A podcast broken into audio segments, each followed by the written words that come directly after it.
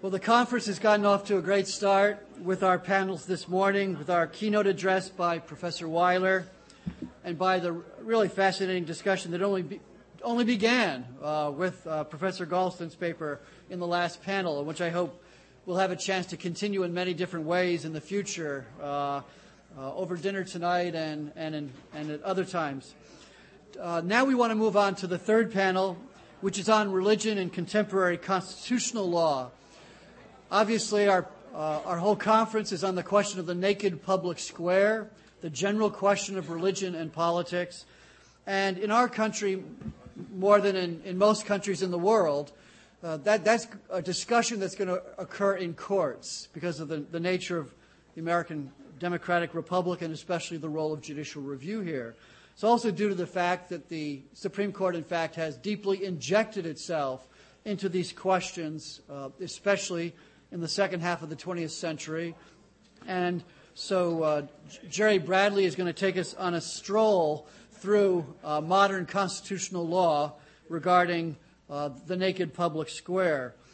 Uh, Jerry is eminently qualified to do this. He's a professor of law at the University of Notre Dame, having taught earlier at uh, uh, University of Illinois Law School, graduated from Cornell uh, as uh, earlier, Uh, and has a history degree, and uh, has also had some interesting experience uh, in New York City, kind of on the ground, uh, uh, as a uh, assistant D A there.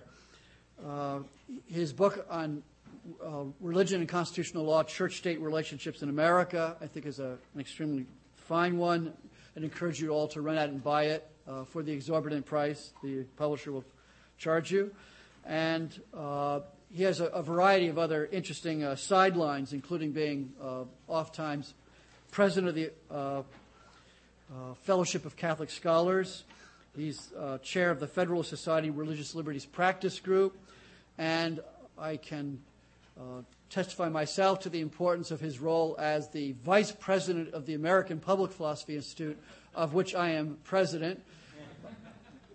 The vice presidency of the American Public Philosophy Institute has the distinction of being the only office in the world that has fewer duties in total than the vice presidency of the United States, which, as you'll recall, has one duty, to preside over the Senate and break ties. Uh, Jerry doesn't have that. Uh, so, but but he's been a wonderful vice president, nonetheless. I, I go to sleep every night assured that if, if I die during the night, I know that the A P P I is in fine hands.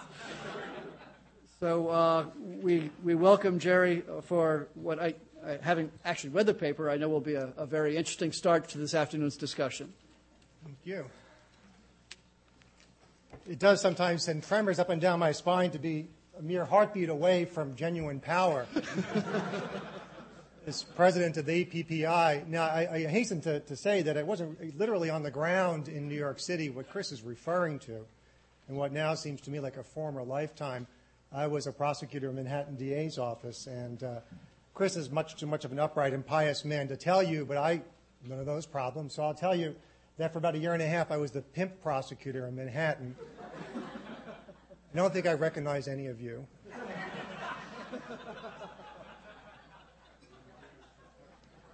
But if things do get a little slow later on, I have a one or two stories that might interest at least some of you. Now, I, I really should like to begin by recognizing and thanking my friend and longtime uh, frequent collaborator, Robert George, uh, for putting together the program, of course, with the able help of the staff at the Madison Program. My admiration for Robbie uh, goes back quite a way, uh, literally to his very first, I think it's his first scholarly publication. It's certainly his first Law Review article, uh, appropriate enough given the place from which he hails in the West Virginia Law Review. And it's on the... Uh, It's in the Establishment Clause. The Establishment Clause has been a long-time interest of mine. But that's not why I admire Robbie or really took any notice of him.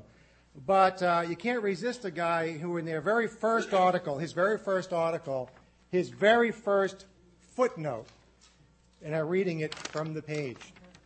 One, labels on bottle number seventeen sixty-eight of the Barbersville Vineyards nineteen eighty Virginia Pinot Chardonnay in the author's collection. Now, Robbie cited that esteemed source for the textual proposition. Well, actually, I don't think I'll tell you the textual proposition. That's the tease.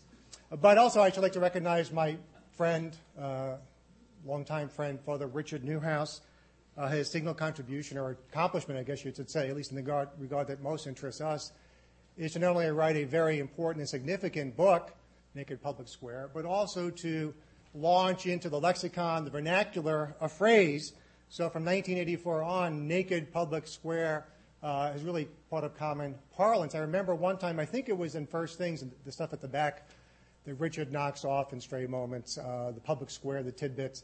He lamented, oh, a couple of years ago, uh, again, just a, a mild lament that, well, everybody says it. He wouldn't mind if people occasionally who say Naked Public Square would at least once in a while, a few of them would say it's Father Neuhaus who coined the phrase. Well, I was going to help Richard feel a bit better about this benign neglect, if that's what it is, and I thought I would take out a, a domain uh, called the Naked Public Square. But then I realized that actually that probably shouldn't be the property of a Roman Catholic priest. And besides, a lot of the people clicking onto it would not find there what they expected to find. I said to Father Neuhaus just a couple of hours ago when I showed up, I said, uh, well, you should just copyright it, Richard. And he said, you're a lawyer. You should know that you can't copyright it. And I will confess now, uh, I didn't know that. Uh, apparently, you can't copyright a title, but now I do know. Well, I turned to my paper, as Chris described, as a stroll through something. Uh, but I, sh I should say the paper is, is, is not short, uh, but I will be brief and I will summarize it. I should say, by way of introduction to the paper, that the burden of it, is, as far as I can describe it, or as best I can describe it, is to persuade its reader that it is high time for the Supreme Court to put the Naked Public Square, or exactly its doctrines, which amount to the Naked Public Square. It's time for the court to put the doctrine to its proof, that it's time for a fundamental reconsideration of the naked public square, the secularized public square, or what I call more often than not in the paper, privatized religion. And by those three phrases, I, I do mean the same thing, secularized public square or secularism in the public square, the naked public square, and private religion. Uh, I mean the same thing by those terms. But I think that the way I argue it can be described as following. It's not by virtue of um, a normative argument against the concept. That's a, an argument or conversation, at least, for a different time and place. Uh, it's not a philosophical argument. It's not even an argument, at least in this paper, from authoritative constitutional sources. I mean, it is my view, and it does become apparent through the course of the paper, that I think the Constitution fairly read in its origins or with regard to its origins, and looking again at the tradition of its interpretation, really doesn't give one a naked public square. But that's not the way I argue the matter here. Again, in favor of the conclusion that it's high time to reconsider the naked public square, I think I try to have it collapse under the weight of thick description. And so I have this forty-page paper, which fundamentally is an analytical description of what the court has been doing for the last fifty or so years. And the paper begins this way. Uh, I should say, finally, by way of recognizing um, the instigator of this meeting, that the court did Father Neuhaus a great favor in nineteen eighty-four and eighty-five, or during that term, uh, by confirming his thesis, because nineteen eighty-four eighty-five really marks, we can see now in retrospect, the high watermark, the heyday or the salad days of the court's campaign to privatize religion. But it, though its antecedents, the naked public square, can be traced to dictum in the Everson case from nineteen forty-seven, the naked public square did not open for business until nineteen sixty-two with the school prayer decision, Engel versus Vitale. The campaign was troubled from the start. Engel scandalized a broad cross-section of Americans. The decision the next term, sixty-three, against Bible reading, the Schempp case, made things worse. And the people's reception of the whole judicial campaign to privatize religion has never grown any warmer.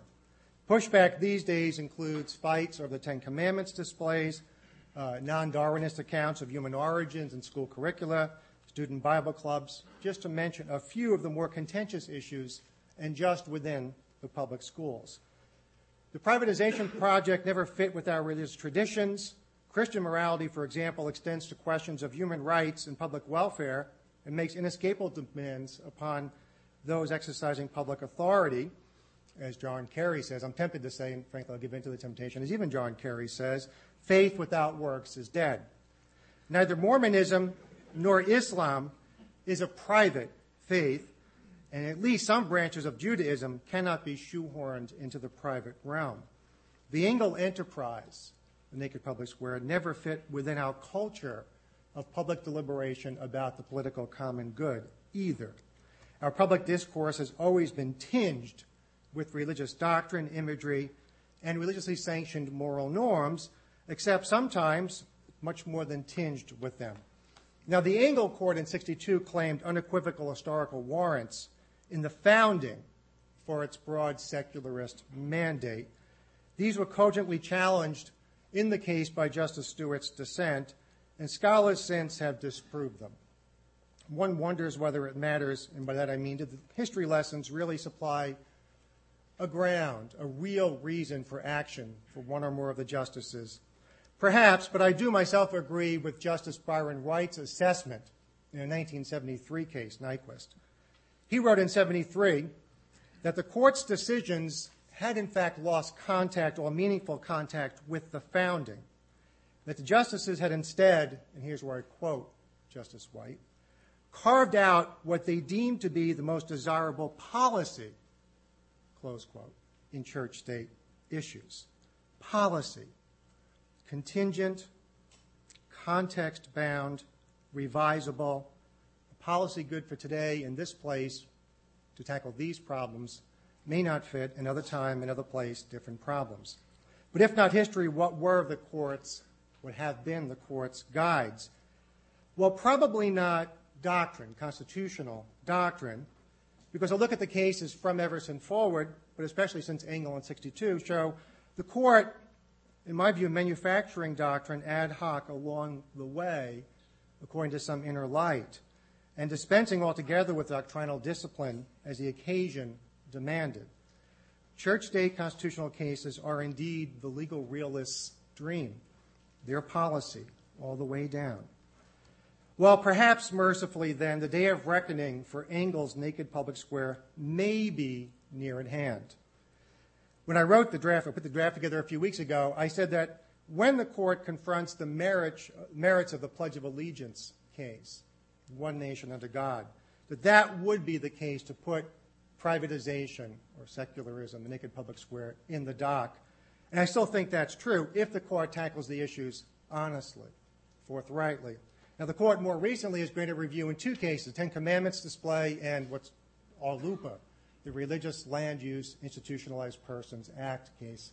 Now, either of those cases could be a vehicle for a full-scale reconsideration of the privatization project, although neither is exactly the right case. But again, either could be. Uh, we'll see if it, either of them is or turns out to be. But now my paper had several purposes, several parts, and they are uh, to show um, how great and abrupt and how thinly warranted was the departure in Engel, how brief were the salad days of privatization, how far the court has retreated from those heady days of nineteen eighty-four, the high watermark, as I say, and how many of the felt political necessities of time and place and circumstance which produced privatization in the courts have simply gone away. The great wall of separation, understood to be guarding a naked public square, is not yet a rotten door, but it's pretty rickety, and it's time-worn,